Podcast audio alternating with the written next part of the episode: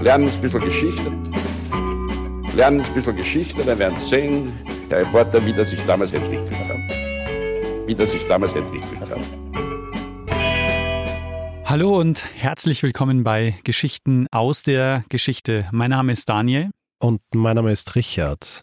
Ja, und wir sind zwei Historiker, die sich Woche für Woche eine Geschichte aus der Geschichte erzählen, immer abwechselnd und zwar immer so, dass der eine nie weiß, was der andere ihm erzählen wird. Genau so ist es. Bevor es hier jetzt aber weitergeht, kommt noch eine kleine Werbeeinschaltung.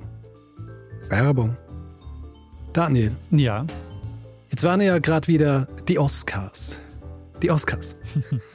Und du weißt, ich, ich schaue mir das immer an. Oh ja. So ein bisschen aus Nostalgie, aber natürlich auch, weil ich mich für, für Filme interessiere. Und Da schlägst du dir die Nacht um die Ohren. das ist richtig. Schlage ich mir die Nacht um die Ohren. Und das habe ich jetzt gerade wieder gemacht. Aha. Und ähm, es werden da ja nicht nur englischsprachige Filme nominiert, sondern auch internationale. Internationale in äh, diversen Sprachen. Und die schaue ich mir natürlich auch an. Und Untertitel sind super, ja, da versteht man dann auch, was gesprochen wird. Aber noch besser ist natürlich, wenn man die Sprache, die in so einem Film gesprochen wird, auch versteht. da kriegt man mehr Ja. vom Film mit, wenn man nicht die ganze Ja. Zeit lesen muss. Richtig, und die Feinheiten auch. Ja, man Mhm. merkt es dann, wenn man einen Film anschaut, wo man eigentlich die Sprache kennt und da kommt ein Untertitel und dann merkt man, ja, eh verständlich, aber es ist nicht so, es wird nicht alles transportiert, was man transportieren kann. Und deswegen ist es natürlich sinnvoll, wenn man so eine Sprache kann. Und Daniel, wo sorge ich dafür, dass ich diese diversen Sprachen dann auch verstehe? Also ich würde mal vermuten, du hast eine App dafür. Richtig. Nicht nur irgendeine, sondern Bubble. Bubble ist eine preisgekrönte Sprachlern-App, für die die Inhalte von einem Team aus Sprachexpertinnen und Experten erstellt werden, orientiert auch an echten Situationen. Es gibt 14 Sprachen zur Auswahl, darunter zum Beispiel auch Schwedisch, Indonesisch und Türkisch. Und diese alltagsnahen Dialogübungen, die, die ja so auch in Filmen vorkommen können, ja, wo ja äh, wirklich idealerweise das auch so wie im wahren Leben dann auch passiert.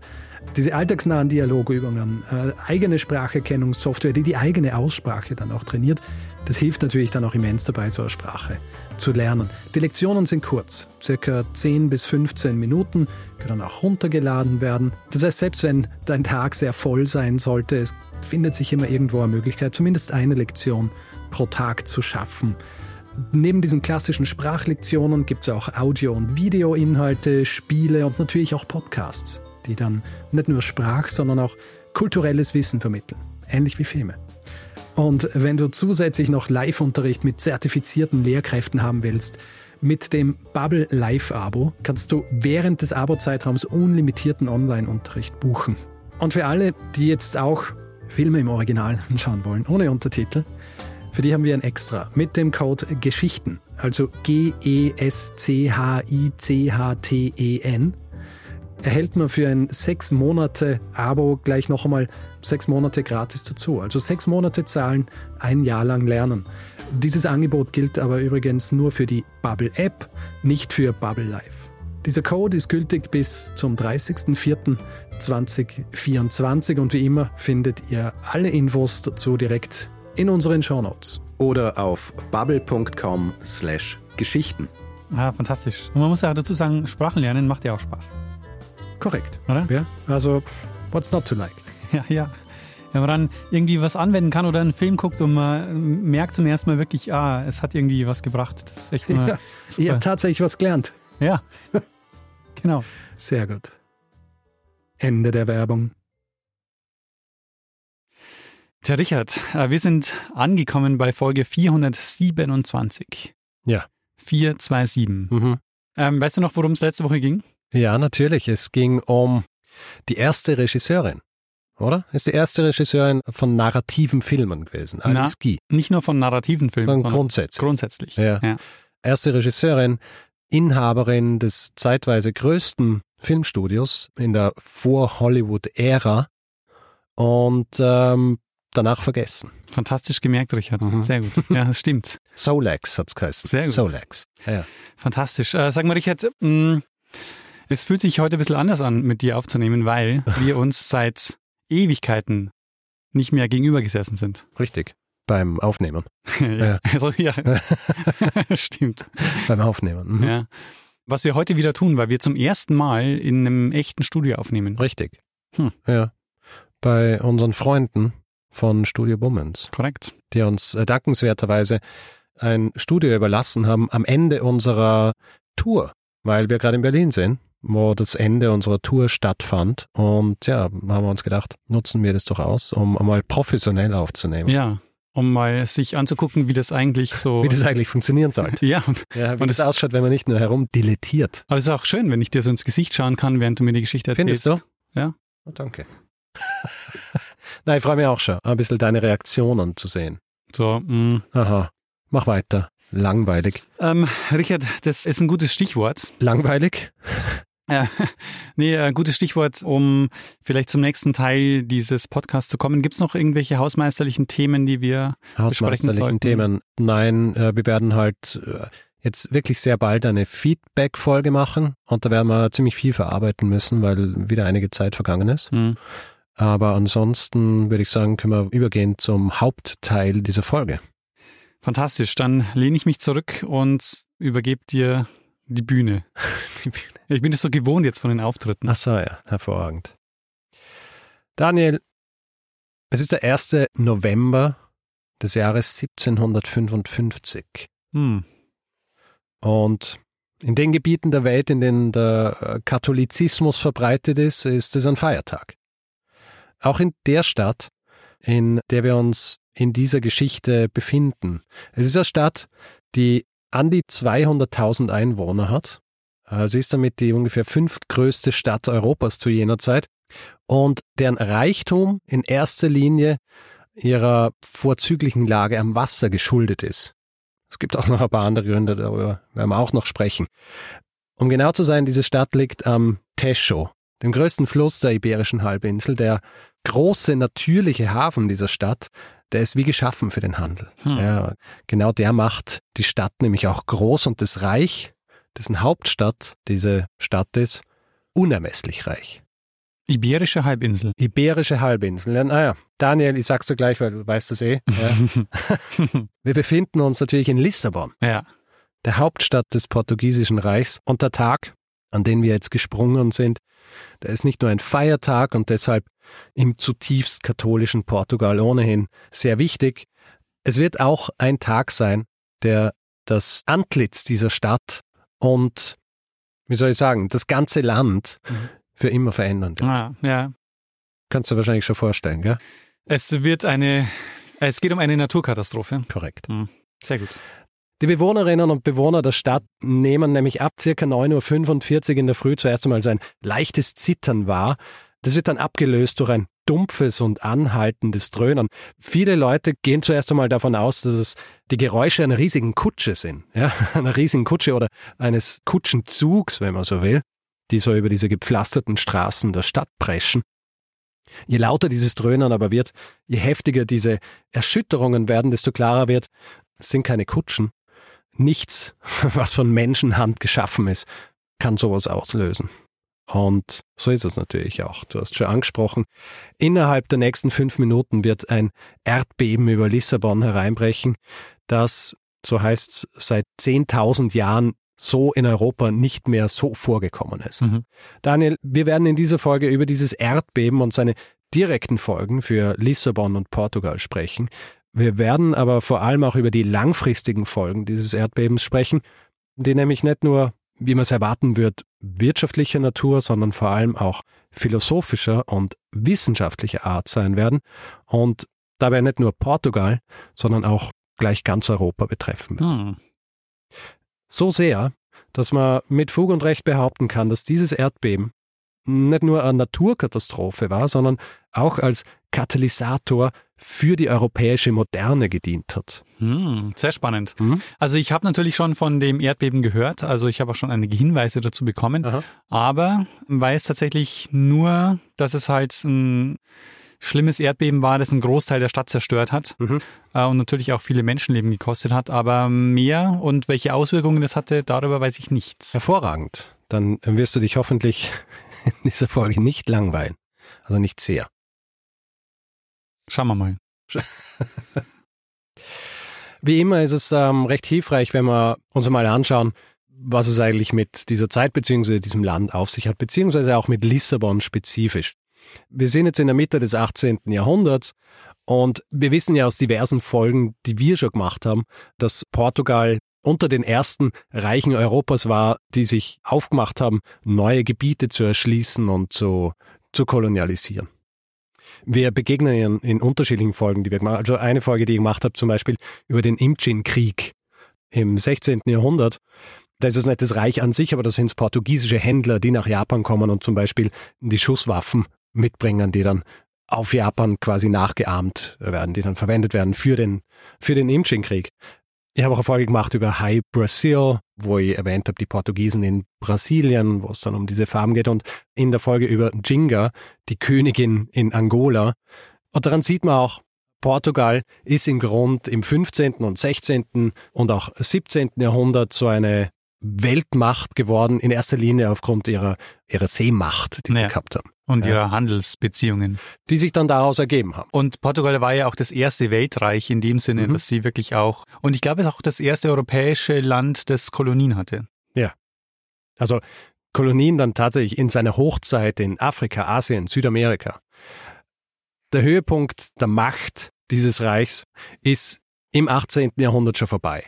Viele Kolonien haben sie abtreten müssen an andere Seemächte, die aufgestiegen sind in der Zwischenzeit. Also diese Dominanz als diese Weltmacht, die haben sie zu der Zeit nicht mehr. Lissabon ist aber weiterhin einer der wichtigsten Handelsstützpunkte der Welt, weil es im Grunde so dieser Umschlagplatz für Waren aus den Kolonien ist die Konkurrenz dieser anderen Seemächte wie England oder den Niederlanden hat ihnen eben schon viele ihrer Kolonien gekostet und auch ihres Reichtums. Allerdings eine Sache, auf die sie sich noch immer stützen können, sind Goldvorkommen aus Brasilien. Hm, mhm. Äh, Goldvorkommen aus Brasilien, damit scheffeln sie jede Menge Geld. Hunderttausende Portugiesen und Portugiesinnen wandern nach Brasilien aus, um auch Teil dieses Goldrauschs zu werden. Gleichzeitig zeigt sich hier aber auch, warum Portugal so reich ist, nämlich der transatlantische Sklavenhandel. Mhm. Ja, also Hunderttausende Bewohnerinnen und Bewohner der Westküste Afrikas werden nach Brasilien verschleppt, um dort dann in den Minen zu arbeiten. Ich habe auch schon mal vom transatlantischen Dreieckshandel erzählt mhm. in meiner Folge, wo es um Livingston ging und die Handelsroute in Ostafrika. Mhm. Also groß im Sklavenhandel und es ist einer der Hauptgründe, warum sie überhaupt so reich werden haben mhm. können. Außerdem, neben diesem Gold werden dann zu Beginn des 18. Jahrhunderts auch noch Diamantenminen gefunden und erschlossen und werden eben auch massenhaft dann exportiert nach Portugal und von Portugal eben durch ganz oder nach ganz Europa, wenn man so will. Tatsächlich wird in Brasilien zu jener Zeit so viel Gold geschürft und nach Portugal gebracht, dass geschätzt wird, dass in jener Zeit ungefähr 70 bis 80 Prozent des Goldes, das in Europa existiert hat, aus Brasilien kam. Oh. Also ziemlich viel. Mhm. Erinnert mich ein bisschen an Mansa Musa, ja. der ja auch aus Mali wahnsinnig viel, aber es war einige Jahrhunderte vorher. Aber auch so viel, dass die Preise gestiegen sind. Ja, das ist wieder was anderes, also das er dann verteilt hat, aber tatsächlich das Gold, das im Hoch- und Spätmittelalter in Europa war, ist vornehmlich aus Mali gekommen. Ah, interessant. Und der Herrscher Portugals zu jener Zeit, Josef I. bzw. José I., der profitiert natürlich davon, weil jegliches in Brasilien geschürfte Gold, das wird mit einer Steuer belegt. Hm. Ja, dem königlichen Fünftel, also 20 Prozent des Goldes, das nach Portugal kommt, kriegt der König. Und im Zentrum dieses Reichtums steht eben Lissabon.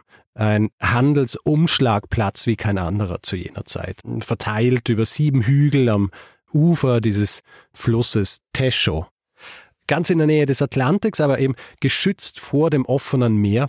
Es ist ein Ort, den schon die Phönizier als sehr wertvoll erkannt haben, deswegen schon ungefähr 1000 vor der Zeitenwende besiedelt haben. Griechen und später Karthager gründen schon Handelsgemeinschaften dort.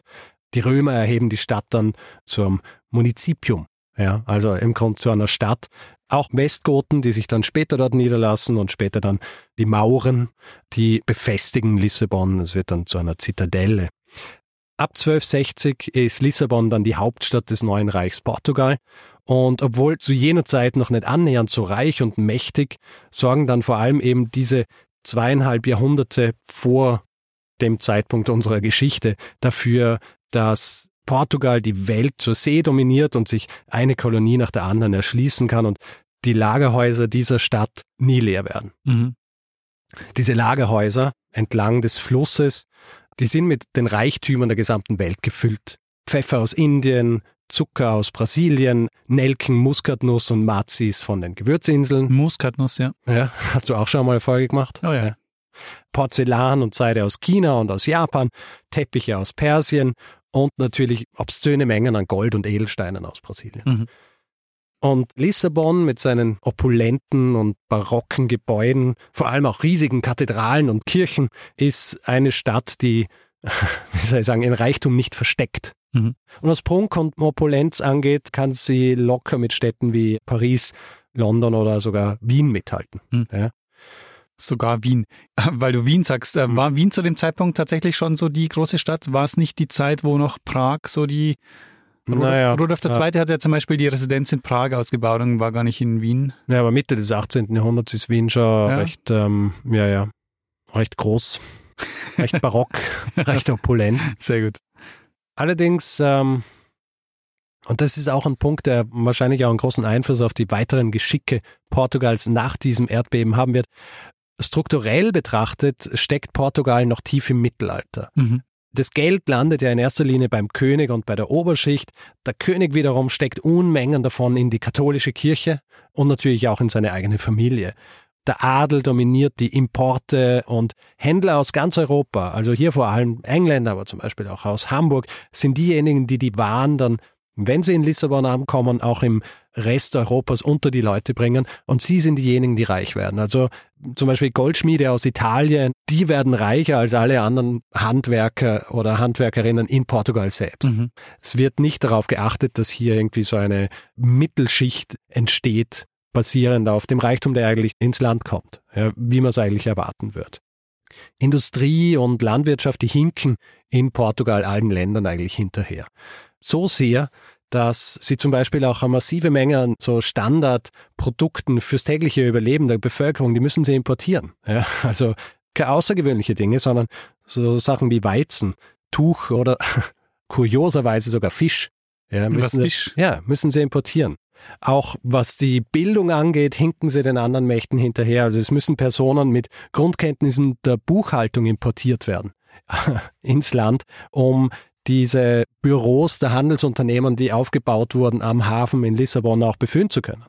Bildungsgrad in Portugal ist einfach zu niedrig zu jener Zeit. Der Stadt selbst würde man nicht ansehen, dass, wie soll ich sagen, dieses Land eigentlich so ein bisschen von innen heraus verrottet, Mhm. äh, weil es wirklich so opulent ist, eine riesige Stadt mit riesigen Gebäuden und eben sehr, sehr prächtig. Es gibt den Ribera Palast, der Sitz des Königs, Ausdruck der Reichtümer des Königs. Der König, der sieht sich ja auch so ein bisschen als die portugiesische Version Ludwigs des 14. Mhm. Und er ist einfach jemand, der ständig das Geld, das er einnimmt, über der katholischen Kirche und über seiner Familie ausschüttet. Und ansonsten hat er eigentlich wenig Interesse, groß zu regieren.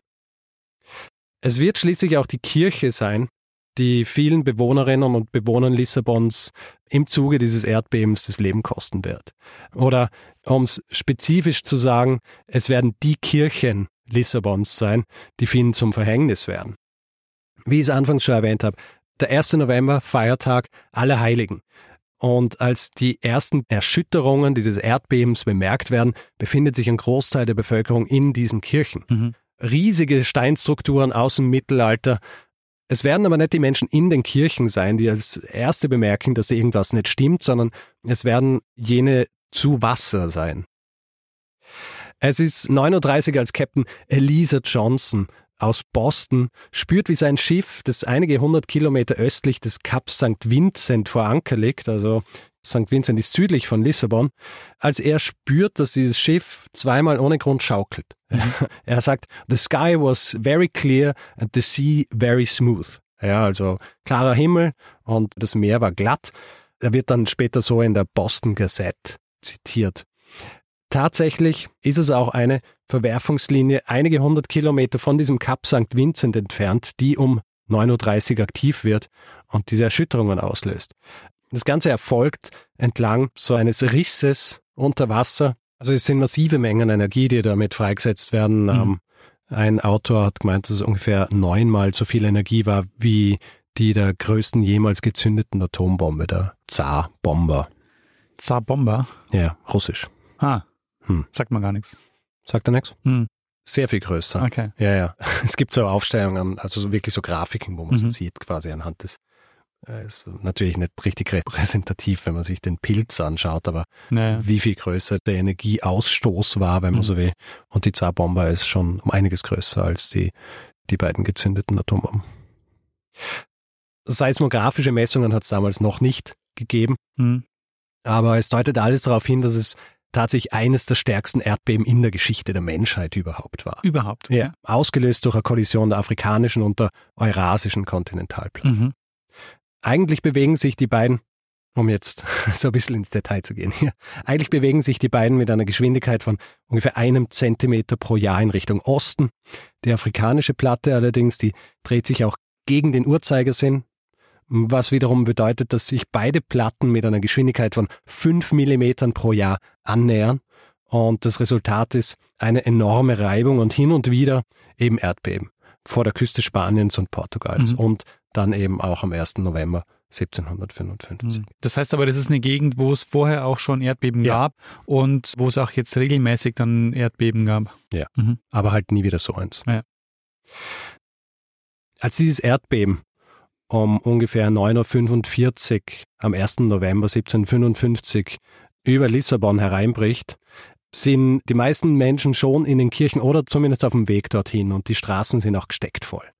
Mit den ersten Erschütterungen beginnen dann auch die Glocken der Kirchen zu läuten, aber eben nicht äh, wie gewohnt, sondern so unrhythmisch, weil sie aneinander clashen. Äh, ja, ja. Unrhythmisch, wenn man es will, so ein bisschen ein, wie soll ich sagen, ein dissonanter Soundtrack zu dem Chaos, das sich jetzt so am Boden entfaltet. Mhm. Die Kerzen in den Kirchen, die werden von den Erschütterungen umgestoßen, die kunstvollen Kirchenfenster zerbersten, Statuen der Heiligen werden von ihren Sockeln gestoßen. Und natürlich verfallen die Menschen in den Kirchen in Panik. Die einen rennen nach draußen, die anderen, die auch sonst in der Kirche immer ihre Erlösung gesucht haben oder gefunden haben, die bleiben lieber drin, beten, hoffen, dass das Gebäude sie vielleicht schützt. Wer aus den Kirchen flüchtet, der findet die Plätze davor so in Staub gehüllt, ja, weil ganze Häuserblöcke in sich zusammengebrochen sind.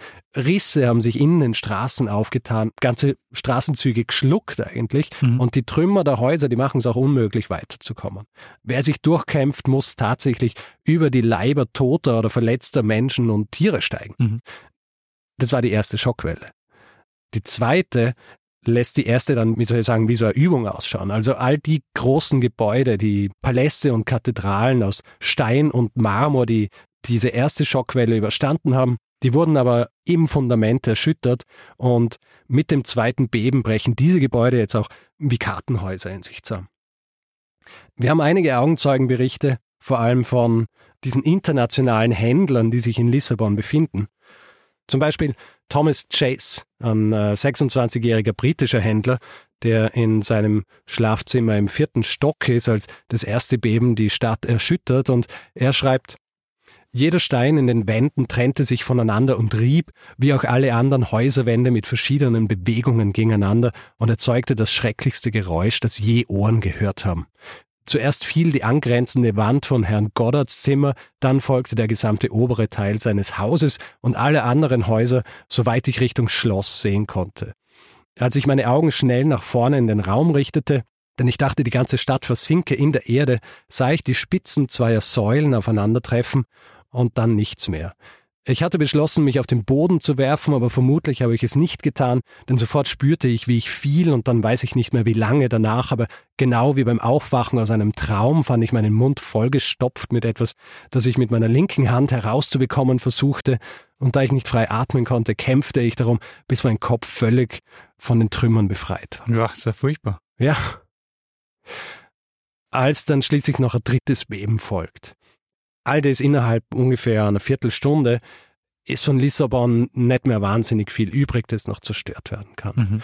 Der vorhin erwähnte Palast der Ribera, also der Königspalast, die Oper, auch der Palacio dos Estaus, das Hauptquartier der portugiesischen Inquisition, mhm. die ähm, sind dem Erdboden gleichgemacht worden. Und obwohl zahlreiche Kirchen, Klöster, Märkte und Paläste zerstört werden, sind es aber vor allem auch die Unterkünfte der Arbeiterinnen und Arbeiter, also der armen Bevölkerung der Stadt, die auch komplett dem Erdboden gleichgemacht worden mhm. sind. Es kommt aber noch schlimmer. Nachdem nämlich große Teile der Stadt zusätzlich auch noch in Flammen stehen, diese tausenden Kerzen, die in den jetzt zerstörten Kirchen standen, die sorgen dafür, dass die Trümmer anfangen zu brennen, flüchten viele Überlebende jetzt in Richtung Wasser, mhm. mhm. hoffend, dass die Wahrscheinlichkeit, dort von niedergefallenen Trümmern getötet oder verletzt zu werden, recht gering ist. Ja. Tausende Menschen, verletzt, verzweifelt, betend, drängen sich an den Ufern dieses Flusses und werden so von dem, was als nächstes kommt, komplett überrascht. Wie ein mhm. Augenzeuge es auch beschreiben wird, plötzlich hörte ich einen allgemeinen Aufschrei. Das Meer kommt herein, wir werden alle verloren sein.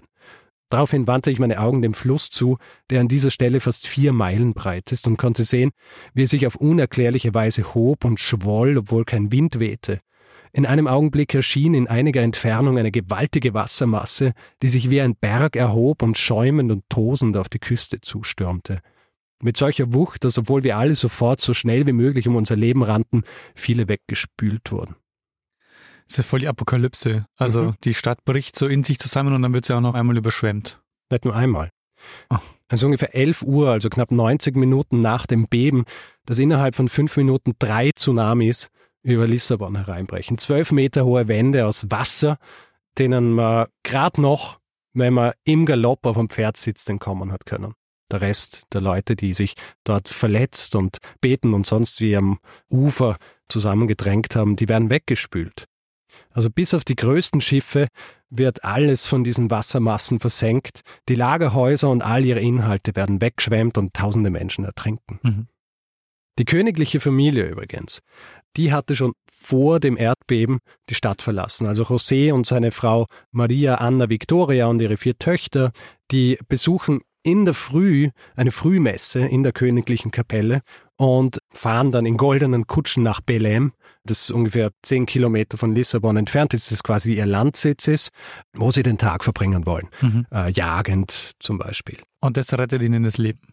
Und das rettet ihnen das Leben. Natürlich verbringen sie den Tag dann nicht jagend und entspannt, weil als sie in Belém ankommen, spüren sie natürlich auch die Erschütterungen dieses Erdbebens. Und obwohl die Auswirkungen in Belém nicht so stark sind wie in Lissabon, weigert sich der König jetzt auch das Schloss dort zu betreten und es wird so eine Art Zeltstadt errichtet. Mhm. Zeltstadt, die übrigens lange Zeit bestehen bleiben wird. Mhm. Und dort äh, finden sich jetzt eben der König und die königliche Familie und äh, Menge verschreckter Höflinge und Priester zusammen, weil sie keine Ahnung haben, was jetzt tatsächlich hier passiert mhm. ist. Was sich in der Zwischenzeit in Lissabon selbst abspielt, davon können Sie ja noch nichts wissen und es wird eine Zeit lang dauern. Die Stadt, deren Gebäude schon durch das Erdbeben und dann die drei Tsunamis heimgesucht wurde, die wird jetzt nämlich auch noch so richtig zu brennen beginnen. Jene Teile der Stadt also, die nicht durch die ersten drei Katastrophen zerstört wurden, denen gibt es Feuer, das die nächsten fünf Tage durchbrennen wird, den Rest. Und ich nehme an, es gibt auch noch keinen Katastrophenschutz oder so. Also da kommt dann jetzt auch nicht das THW vorbei und äh, hilft bei den Aufräumarbeiten.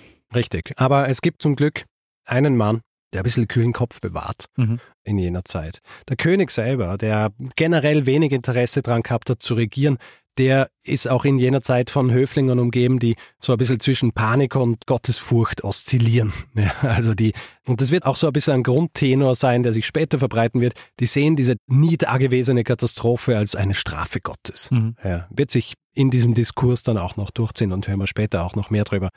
Ein Mann allerdings, der in den ersten Tagen nach der Katastrophe an den König mit Entschlossenheit herantritt, ist auch ein Höfling, wenn man so will. Der gibt ihm den wohl wichtigsten Rat, was er jetzt tun soll, nämlich begrabt die Toten, ernährt die Lebenden. Mhm. Ja, also das ist quasi der Katastrophenschutz zu jener Zeit. Der Mann, der ihm den Rat gibt, ist Sebastião José de Cavallo Emelo oder wie er später genannt werden wird, Marquês de Pombal. Aber dieser Ratschlag klingt gut, aber ist wahrscheinlich gar nicht so einfach umzusetzen. Gar nicht so einfach umzusetzen. Er ergreift dann umgehend Maßnahmen. Der König übergibt ihm quasi jede Vollmacht, die er braucht. Und er ergreift dann gleich Maßnahmen, um die Lage wieder unter Kontrolle zu bringen und die Stadt einmal aufzuräumen. Die Anzahl der Opfer und das Ausmaß der Zerstörung, die sind die sind halt absolut gigantisch. Wir haben keine hundertprozentig belegten Zahlen, weil die anfänglichen genannten Zahlen wahrscheinlich so ein bisschen übertrieben waren, aber die Zahl der Toten geht auf jeden Fall in die Zehntausende. Die Gebäude der Stadt waren zu circa zwei Drittel bis 80 Prozent zerstört und wenn nicht zerstört, dann zumindest so beschädigt, dass sie eingerissen werden haben müssen. Direkt nach dem Beben koordiniert Pombal daher zuerst einmal die Rettungs- und Hilfsmaßnahmen. Also er mobilisiert Soldaten, Feuerwehrleute, Freiwillige, um Verschüttete zu bergen, Brände zu löschen, Verletzte zu versorgen. Gleichzeitig sorgt er dafür, dass ausreichend Nahrungsmittel, Wasser und auch medizinische Versorgung für die Überlebenden bereitgestellt wird. Mhm. Um das Chaos in der Stadt zu bewältigen und die Ordnung wiederherzustellen, lässt er dann die Straßen Lissabons räumen, den Schutt beseitigen und er setzt recht schnell so eine strenge Polizeimacht an, ja, um Plünderungen zu verhindern und auch um die Sicherheit der Bevölkerung zu gewährleisten. Es war nämlich auch so, dass im Zuge dieses Erdbebens dann zwei Gefängnisse so zerstört worden sind, dass viele der dort Gefangenen flüchten haben können. Das heißt, zusätzliches Sicherheitsrisiko hier. Bevor wir uns aber anschauen, welche Rolle dieser Marquês de Pombal noch einnehmen wird, lassen wir noch über ein paar Dinge sprechen, die mit dieser Zerstörung Lissabons einhergehen. Das Erdbeben und die Zerstörung von Lissabon markieren nämlich einen entscheidenden Wendepunkt in der europäischen Geistesgeschichte. Ja, es wirft nämlich grundlegende Fragen auf, die das Verständnis von Moral und Religion und eben auch Naturgesetzen in der Aufklärung nachhaltig prägen werden. Wie ist denn das eigentlich? Ähm, Wussten die, dass es ein Erdbeben ist? Oder also war das. Sie haben gewusst, dass es ein Erdbeben ist, aber sie haben nicht gewusst, was ein Erdbeben tatsächlich ist. Okay, da werden wir auch noch drüber sprechen. Verstehe, okay. Ja. Sie wussten noch nicht, was es auslöst und was da passiert. Ja, erkläre da gleich noch, weil das ist auch ein ganz interessanter Diskurs, der dann hier stattfindet. Also okay. wirklich so dieser Übergang quasi von einem philosophischen zum wissenschaftlichen, aber dieses wissenschaftliche Denken ist dann auch noch geprägt von antikem Denken etc., mhm. vor allem was Erdbeben angeht. Okay. Also dieses Erdbeben, das wird in den nächsten Monaten und dann auch noch Jahren Gegenstand hunderter Kommentare und auch so dieser als warnendes Beispiel verwendet. Es wird spekuliert, es gibt Debatten in Kirchen, in Salons, in ähm, Universitäten und halt auch auf der Straße. Ja, jeder hat irgendwie was dazu zu sagen. Nicht zuletzt, weil diese Erzählungen der Augenzeugen, die werden noch um Bilder ergänzt. Also es werden sehr beklemmende Kupferstiche massenhaft produziert, schnell angefertigt, oft ein bisschen übertrieben vielleicht, weil die Fantasie jener, die die angefertigt haben, so ein bisschen mit ihnen durchgegangen ist. Aber die begleiten im Grunde so diese Augenzeugenberichte, dass sich die Leute wirklich ein Bild davon machen können, wie, wie grauenhaft diese Katastrophe war. Mhm. Die meisten dieser Gravuren, die werden in ganz Europa veröffentlicht, vor allem in England, in Frankreich, in den Niederlanden und in Deutschland. Und sie stillen halt so den öffentlichen Durst nach Bildmaterial. Ja, bei so einer Katastrophe einer Katastrophe, die völlig unglaublich erscheint für die meisten. Niemand kann sich das vorstellen, dass das wirklich so passiert ist. Und entfacht natürlich auch so eine Diskussion, nicht nur bei Gläubigen, sondern auch bei den unterschiedlichen Arten von Gläubigen. Ja, also die protestantischen Denker, die sind geneigt, dieses Erdbeben als eine göttliche Strafe oder Warnung zu interpretieren. Sie sehen es als Zeichen für die Notwendigkeit moralischer und religiöser Erneuerung. Im Gegensatz dazu die katholischen Theologen, die vor allem in den betroffenen Gebieten sind in Portugal, die sind eigentlich meistens mit so praktischer Seelsorge beschäftigt und so dieser Bewältigung dieser unmittelbaren Krise in Portugal. Mhm. Und die versuchen so tröstende Antworten zu finden, die gleichzeitig diese göttliche Vorsehung in einem positiven Licht sehen sollen. Ja, ein gewisser Optimismus, über den wir auch noch sprechen werden. Gleichzeitig stellt das Erdbeben auch für die Philosophie der Aufklärung eine enorme Herausforderung dar. Es fördert so eine skeptische Sicht auf die Idee dieses wohlwollenden Gottes, Idee, die zu jener Zeit verbreitet ist, und nährt dann eben auch so diese Debatte um Naturkatastrophen als Teil einer natürlichen Ordnung, mhm. unabhängig von einem göttlichen Eingreifen. Voltaire, der beschäftigt sich auch damit. Also so wie viele andere dauert es auch bei ihm eine gewisse Zeit, bis er überhaupt davon hört. Ja, also die Kommunikationskanäle sind ja auch völlig zerstört. Mhm. In England erfährt man von dem Ausmaß dieser Katastrophe erst ungefähr drei oder vier Wochen später. Mhm. Und Voltaire, der erfährt drei Wochen später davon. und er findet dafür, wie soll ich sagen, gleich die richtigen Worte, zumindest entsprechend seiner Philosophie. Es gibt einen Brief an seinen persönlichen Bankier. Bankier. Ja, da hat man auch mit dem Bankier so Briefe ausgeteilt. Na, weil der auch, du hast ja mal eine Geschichte gemacht über Voltaire, Aha. wo er die Lotterie geknackt hat. Richtig. Das heißt, ähm, er ist reich geworden durch diesen kleinen Betrug. Nein, Es war kein Betrug, es Ah. war ein Ausnützen eines Schlupflochs. Sehr gut. Ja. Deshalb interessanter, wenn er mit seinem Bankier redet, weil der Ja. hat dann sein Geld verwaltet. Richtig. Und Mhm. von dem hat er äh, nicht wenig gehabt. Jedenfalls, er schreibt ihm am 24. November, also 24 Tage nach dieser Katastrophe, dies ist in der Tat ein grausames Stück Naturphilosophie. Welch ein Glücksspiel ist das menschliche Leben. Was werden die Prediger sagen, besonders wenn der Palast der Inquisition stehen bleibt? Ich schmeichle mir, dass jene ehrwürdigen Väter, die Inquisitoren, genauso zermalmt wurden wie andere Menschen. Das sollte den Menschen eine Lehre sein, andere Menschen nicht zu verfolgen. Denn während ein paar heuchlerische Frömmler, ein paar Fanatiker verbrennen, öffnet sich die Erde und verschlingt alle gleichermaßen. Mhm. Er bringt es schließlich in seinem Gedicht Poème sur le désastre de Lisbonne, das er Anfang Dezember veröffentlicht, noch einmal zum Ausdruck. Und er attackiert darin, so wie auch in dem Brief, den er an seinen Bankier schreibt, diese philosophische Strömung des Optimismus. Weißt du, was der Optimismus zu jener Zeit aussagt? Nee. Also mir sagt die philosophische Strömung Optimismus äh, nie gehört. Es ist äh, Teil der Aufklärung und dieser Mhm. Optimismus, der ist eng verbunden mit Gottfried Wilhelm von Leibniz, Mhm. der ist 1710 postuliert in einem Werk und das basiert auf der Überzeugung, dass unsere Welt die beste aller möglichen Welten Ah, ist. das kenne ich ja. Also Leibniz behauptet, dass trotz der Unzulänglichkeiten und des Leids dieser Welt sie die optimale ist, die beste Welt ist, die Gott erschaffen hat können. Jedes Übel und jeder Schmerz in dieser Welt haben in seiner Sichtweise einen tieferen Zweck und tragen auch zu dieser Gesamtharmonie Mhm. der Welt bei. Voltaire, der sieht in dieser optimistischen Weltsicht eine, eine sehr problematische Vereinfachung der Realität. Also er kritisiert die Vorstellung, dass jedes Leid und jede Katastrophe einen inhärenten höheren Zweck hat und damit auch gerechtfertigt sei. Nach dem Erdbeben von Lissabon erscheint ihm dann diese Annahme besonders naiv und auch unangemessen, weil sie das echte, unermessliche Leid dieser Menschen einfach ignoriert. Ja. Also für Voltaire ist es eine zu einfache Antwort auf die komplexe Frage der, der Philosophie und der Theologie zu behaupten, dass die Welt so wie sie ist, notwendigerweise die beste aller möglichen ist. Ist es nicht in der Theologie das Theodizee-Problem? Ja. Genau. Das äh, fungiert unter diesem Überbegriff ja. Theodizee auch zurückzuführen auf Leibniz. Ah, interessant, okay. Durch seine Kritik am, am Leibnizschen Optimismus hinterfragt Voltaire damit eben auch tiefergehend die Rolle des Übels und des Bösen in der Welt. Und er betont damit auch die Bedeutung des menschlichen Leids oder Leidens und der Notwendigkeit, das ernst zu nehmen, anstatt es einfach so als bloßen Teil eines göttlichen Plans zu verharmlosen. Und dieses Gedicht, von dem ich vorhin gesprochen habe, das er anfertigt im Dezember, das schickt er dann auch an Freunde und Bekannte, unter anderem auch an befreundete Philosophen. Und einer davon ist Rousseau. Hm. 20 Jahre jünger als Voltaire, noch nicht so berühmt, wie er mal sein wird. Und Rousseau, der sieht das Ganze ganz anders. Also Rousseau, der sieht diese Attacke auf den Optimismus als völlig übertrieben an. Also er findet, Voltaire setzt an der falschen Stelle an und er kritisiert was ganz anderes. Und wenn du an Rousseau denkst, was ist so diese eine Sache, die dir immer einfällt?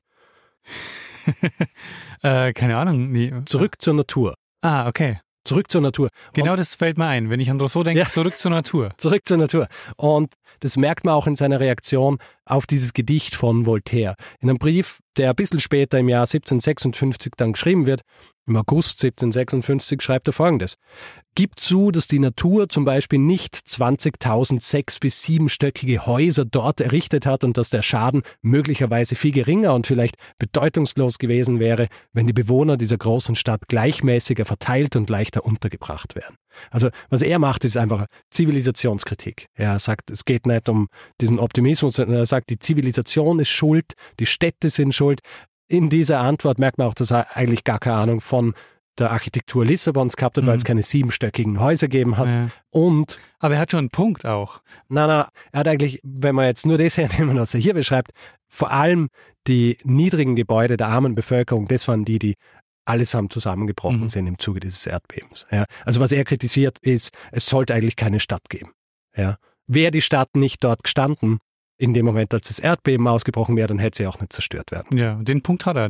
Ja, richtig. Grundsätzlich wie Rousseau den Ursprung für dieses gesamte Übel im Menschen und in der Natur des Menschen sehen. Er sagt zum Beispiel auch dann, wie viele unglückliche Menschen sind bei dieser Katastrophe ums Leben gekommen, weil einer seine Kleidung, ein anderer seine Papiere und wieder ein anderer sein Geld haben wollte. Ja, halt so, ach, die wollten noch Sachen retten und deswegen sind sie halt gestorben. Grundsätzlich ist die Suche nach der Ursache des Bebens dann auch was, das Gelehrte, Geistliche und Machthaber zu fast gleichen Teilen in den nächsten Jahren beschäftigen wird. Also Immanuel Kant kennst du wahrscheinlich. Der berühmte, wahrscheinlich einer der berühmtesten Philosophen oder der berühmteste deutsche Philosoph der Aufklärung. Naja, der hat ja das Motto der Aufklärung geschrieben mit Kritik der reinen Vernunft, oder? Bediene dich deines eigenen Verstandes oder so. Sehr gut. Wolltest du es gerade sagen? Na, na, äh, ich freue mich nur. Ist es richtig? Ich glaube schon. ich glaube schon. Ich bin kein Kant-Experte, aber auf jeden Fall Kant, der beschäftigt sich auch mit diesem Erdbeben und er will vor allem wissenschaftlich beschreiben, was hier passiert. Er schreibt drei Texte dazu und in einem schreibt er, wenn Menschen auf entflammbarem Material bauen, wird über kurze Zeit die gesamte Pracht ihrer Gebäude durch Erschütterungen zusammenfallen. Ist dies jedoch ein Grund, das Schicksal dafür verantwortlich zu machen? Und er schreibt dann auch, die Erdbeben enthüllen uns, dass die Erde voller Gewölbe und Hohlräume ist und dass unter unseren Füßen verborgene Minen mit verschiedenen Labyrinthen überall verlaufen. All diese Hohlräume enthalten ein glühendes Feuer oder eine brennende Substanz, die nur einer kleinen Anregung bedarf, um mit Gewalt um sich zu greifen und die Erde darüber zu erschüttern oder sogar zu spalten. Und er ist damit Anhänger einer Theorie, die schon von Aristoteles propagiert worden ist, aber natürlich falsch ist. Also der tatsächliche Ursprung von Erdbeben, also die Bewegung dieser Erdplatten, wie sie aneinander reiben oder stoßen oder auseinanderdriften und diese Spannung, die sich dann dadurch entlädt, die Basis für diese Theorie, die existiert zu jener Zeit tatsächlich schon, aber niemand weiß davon. Hm. Im 17. Jahrhundert erforscht ein englischer Wissenschaftler namens Robert Hooke, wie feste Materialien sich dehnen und wieder zusammenziehen, also deren Elastizität. Und später dann im Jahr 1747 findet der französische Mathematiker Jean-Laurent d'Alembert heraus, wie Wellen sich entlang einer straff gespannten Seite bewegen, indem er diese seitlichen Schwingungen untersucht. Und dieses Erdbeben von Lissabon, das gibt jetzt die Möglichkeit, diese Erkenntnisse miteinander zu verbinden, Mhm. um die junge Disziplin der Seismologie zu gebären, wenn man so will. Und der vorhin erwähnte Pombal, der ist dabei sowas wie ein Geburtshelfer, ja, Geburtshelfer der Seismologie. Er baut nämlich nicht, beziehungsweise er räumt nicht nur auf in Lissabon und versorgt die Lebenden und begräbt die Toten. Er sponsert auch eine Umfrage in Portugal, anhand derer Informationen gesammelt werden sollen über dieses Erdbeben.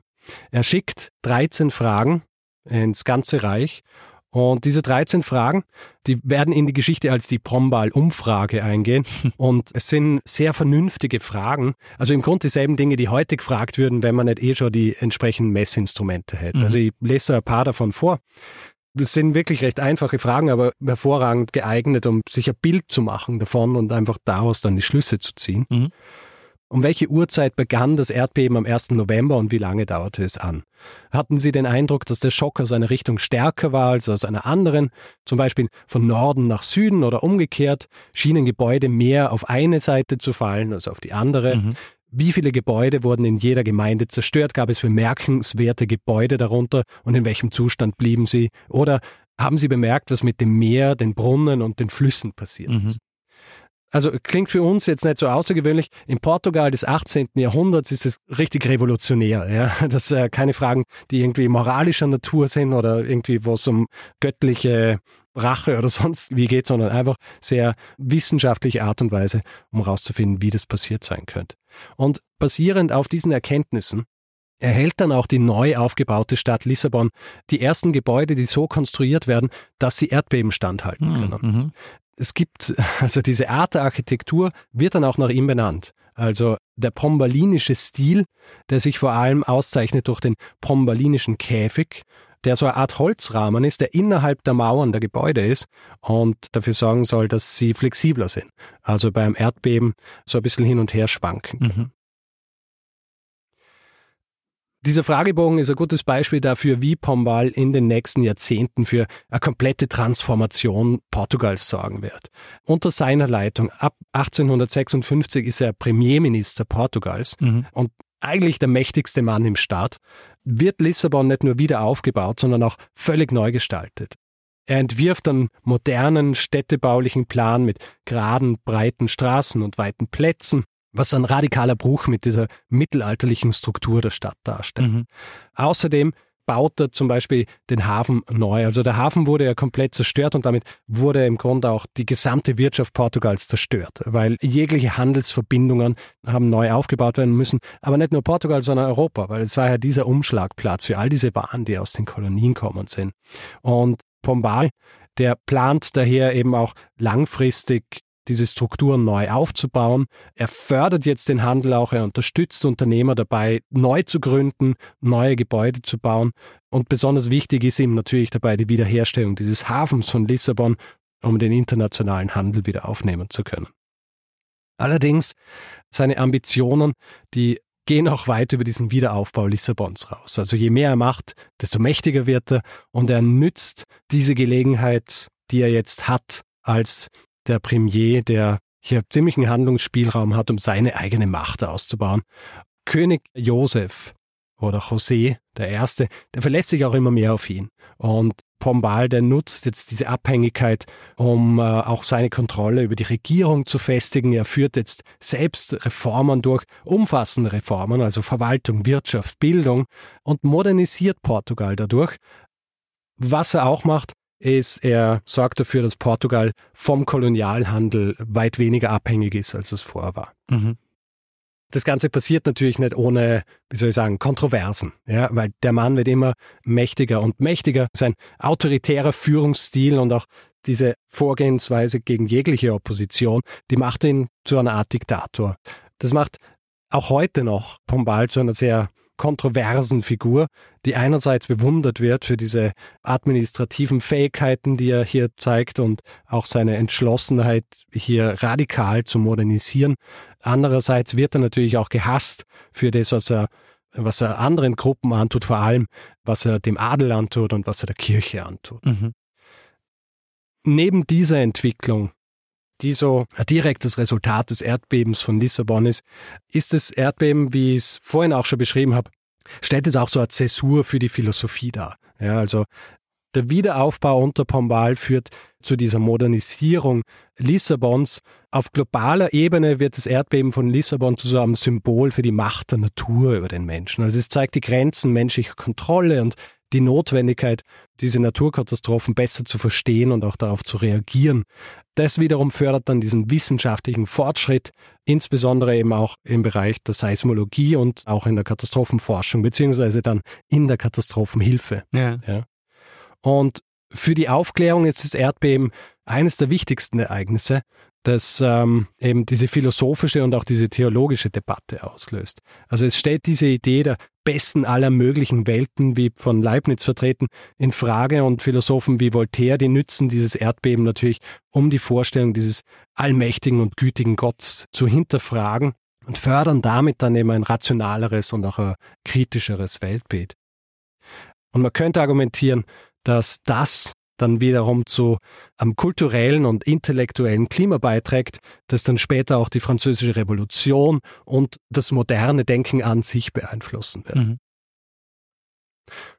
Und das, lieber Daniel, war meine Geschichte über das Erdbeben von Lissabon am 1. November 1755, das einerseits eine lokale Tragödie war, die diese Stadt quasi dem Erdboden gleichgemacht hat. Es war aber auch Katalysator für Veränderungen in Portugal und dann in der ganzen Welt und ein Ereignis, das die Grenzen der menschlichen Macht aufzeigt und gleichzeitig zu einem tieferen Verständnis unserer Welt und eben auch unserer Fähigkeiten beigetragen hat.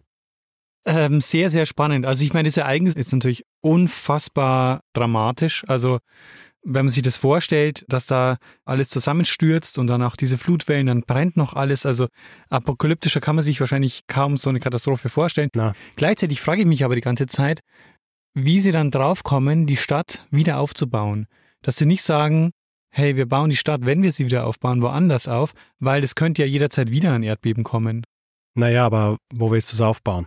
Also, ich meine, Erdbeben, die Möglichkeit, die gibt's in Spanien und Portugal entlang dieser Küste halt ständig. Mhm. Also da müsstest du sagen, gut, die bauen nichts mehr am, am Wasser, sondern tiefer im Land, weil dann ist die Wahrscheinlichkeit, dass diese Verwerfungslinie dann irgendwann wieder mal explodiert und diese Energie freisetzt und das Erdbeben auslöst, kleiner, aber kannst du ja auch nicht wissen. Also Ja, kommt, dann dürftest San Francisco ja auch nicht bauen.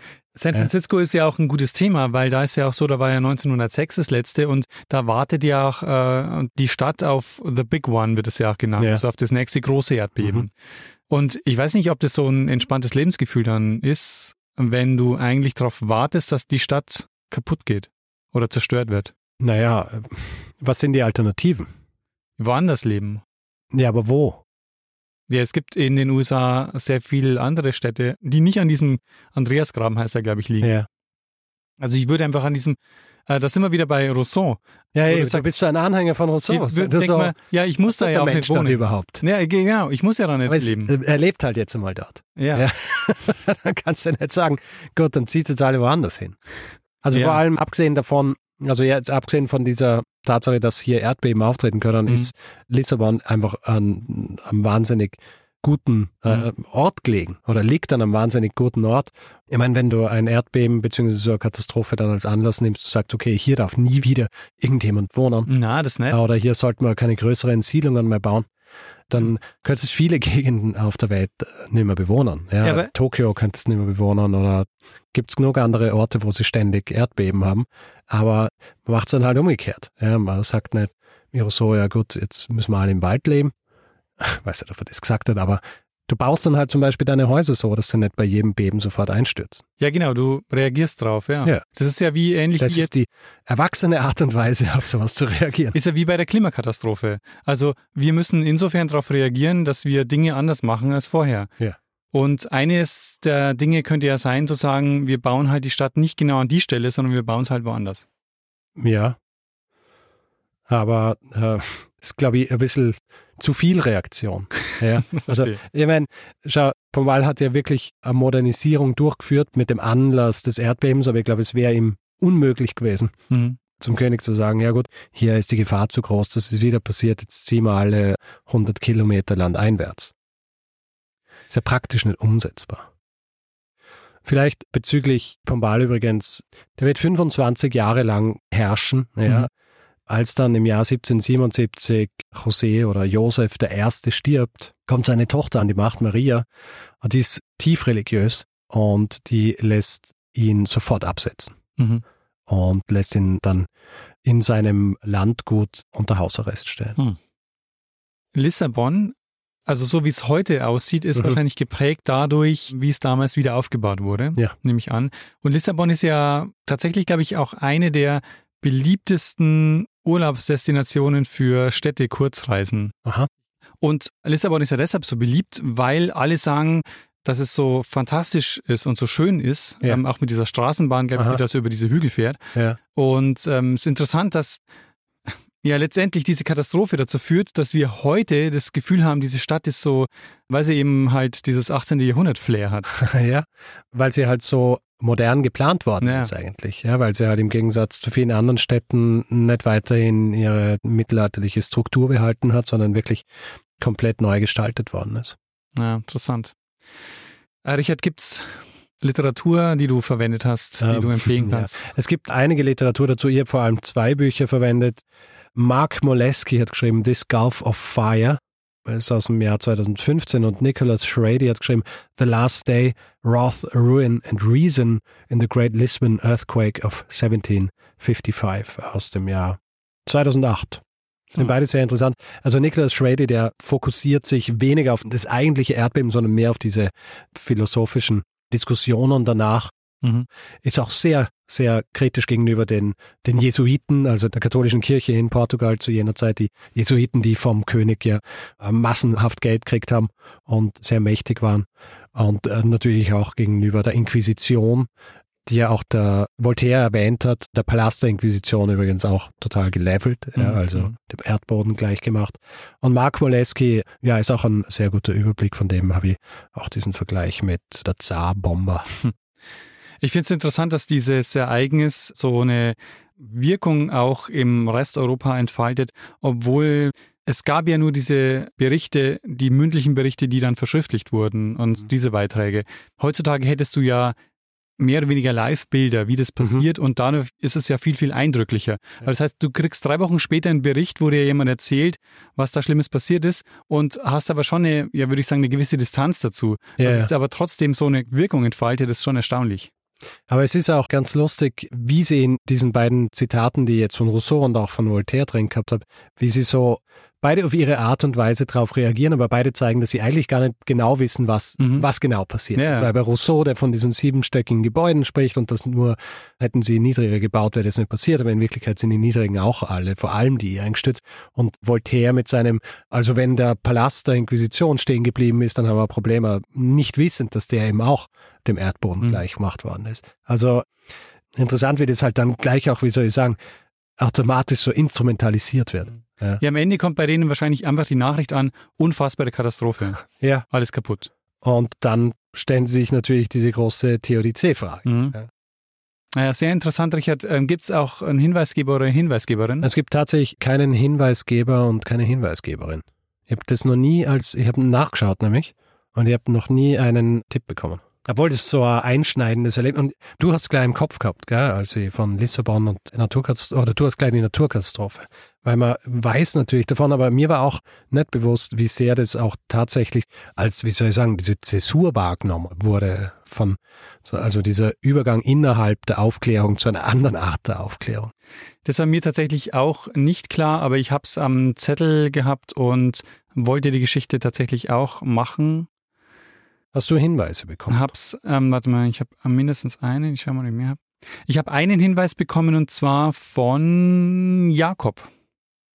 Jakob, vielen Dank. Mann? Juni 22. Ah, eh nicht so lange her. Sehr gut. Naja, jetzt habe ich es halt gemacht. Ah, und Julia, März 21. Sehr gut. Genau. Also vielen Dank euch, aber hat's Richard gemacht. Auch gut. Hoffentlich. Fantastisch. Äh, dann würde ich sagen, Richard, du hast wahrscheinlich der Geschichte noch einiges hinzuzufügen. es Aber gibt noch wahnsinnig Ja. viel. Ich habe jetzt auch wirklich so in diesen Entwicklungen das mehr überblicksmäßig gemacht, weil Mhm. da ist viel, sehr viel drüber geschrieben worden. Wer sich dafür interessiert, also mehr darüber lesen will, empfehle auf jeden Fall diese beiden Bücher, die ich erwähnt habe, aber es gibt dann noch eine Menge mehr drüber zu lesen. Vermutlich gibt es auch einige Verfilmungen dazu, oder? So irgendwelche Ah, Katastrophen, ja. Hollywood-Produktionen. Ich weiß nicht, ob es eine Hollywood-Produktion gibt dazu oder so Mhm. große, aber ja, es ist sicher viel produziert worden. Mhm. Ich glaube, es gibt auch etliche Dokus drüber, Naja. wo sie das dann nachgestellt haben oder halt ähm, mit Special Effects. Ja, dann würde ich sagen, Feedback, Hinweisblock. Genau. Wer Feedback geben will zu dieser Folge oder anderen, kann es per E-Mail machen, feedback.geschichte.fm, kann es auf unserer Website machen, geschichte.fm, kann es auf den diversen Social Media Plattformen tun. Dort heißen wir überall Geschichte FM, außer auf Mastodon. Da geht man am besten auf geschichte.social und landet direkt auf unserem Profil. Eine Sache vielleicht noch, wenn uns jemand Hinweise schicken will zu Geschichten, weil du vorhin auch angesprochen hast, du hast es als Hinweis gekriegt und ich habe es nicht gekriegt. Wir haben eigene E-Mail-Adressen dafür. Also bitte nicht an die Feedback oder office at geschichte.fm schicken, sondern an entweder Richard oder Daniel at geschichte.fm. Genau. Also wenn es an Daniel gehen soll, an Daniel. ich glaube, Richard, ja. Ich glaube, die Leute haben verstanden, äh, worauf das hinausläuft. Präzise Sprache. Wir sind noch so im Live-Modus. gell? In der Live-Show, äh, ja, haben wir solche Diskussionen geführt. Ähm, ja, und wer uns reviewen will, Sterne vergeben und all solche Dinge kann es zum Beispiel auf Apple Podcasts tun oder auf im Grund jeder Plattform, wo man Podcasts bewerten kann. Richtig. Wer uns verschenken möchte, hat zwei Möglichkeiten. Die eine ist, sich ein Buch zu kaufen, das da heißt Geschichten aus der Geschichte mit 20 Geschichten von Personen, die in der Welt unterwegs sind. Und dieses Buch gibt's im gut sortierten Buchhandel. Dann gibt's die Möglichkeit, Merch zu kaufen unter geschichte.shop. Und es gibt zwei Möglichkeiten, diesen Podcast werbefrei zu hören. Der eine ist bei Apple Podcasts, da gibt's den Kanal Geschichte Plus. Und bei Steady kann man den Feed abonnieren für 4 Euro im Monat. Da gibt's alle Informationen unter geschichte.fm slash steady. Wir bedanken uns in dieser Woche bei Günther, Oliver, Sebastian, Judith, Sofian, Markus, Christian, Lena, Silat, Kai, Stefanie, Elisabeth, Achim, Andreas, Lisa, Oliver, Thomas, Dennis, Christine, Maximilian, Ralf, Stefan, Holger, Michael, Christiane, Linda, Philipp und Lukas. Vielen, vielen Dank für eure Unterstützung. Ja, vielen herzlichen Dank und vielen Dank an Lene Kiebel fürs Schneiden dieser Folge. Und in dem Fall würde ich sagen, Richard, lass uns doch das machen, was wir immer machen. Richtig. Und zwar jenem das letzte Wort geben, das immer hat. Bruno Kreisky. Lernen ein bisschen Geschichte. Lernen ein bisschen Geschichte, dann werden Sie sehen, der Reporter, wie das sich damals entwickelt hat. Wie das sich damals entwickelt hat. Daniel, Hm. Ah, dreh dir mal, dass er ein Foto machen kann. Schnell ein Foto von euch, ja. Damit das auch noch verdingst ist. Das ist ja schon Geschichten aus der Geschichte, Datum, ne? das läuft. Ja. So, einmal noch. Ach, das schaut gut aus. Ja, das schaut gut aus.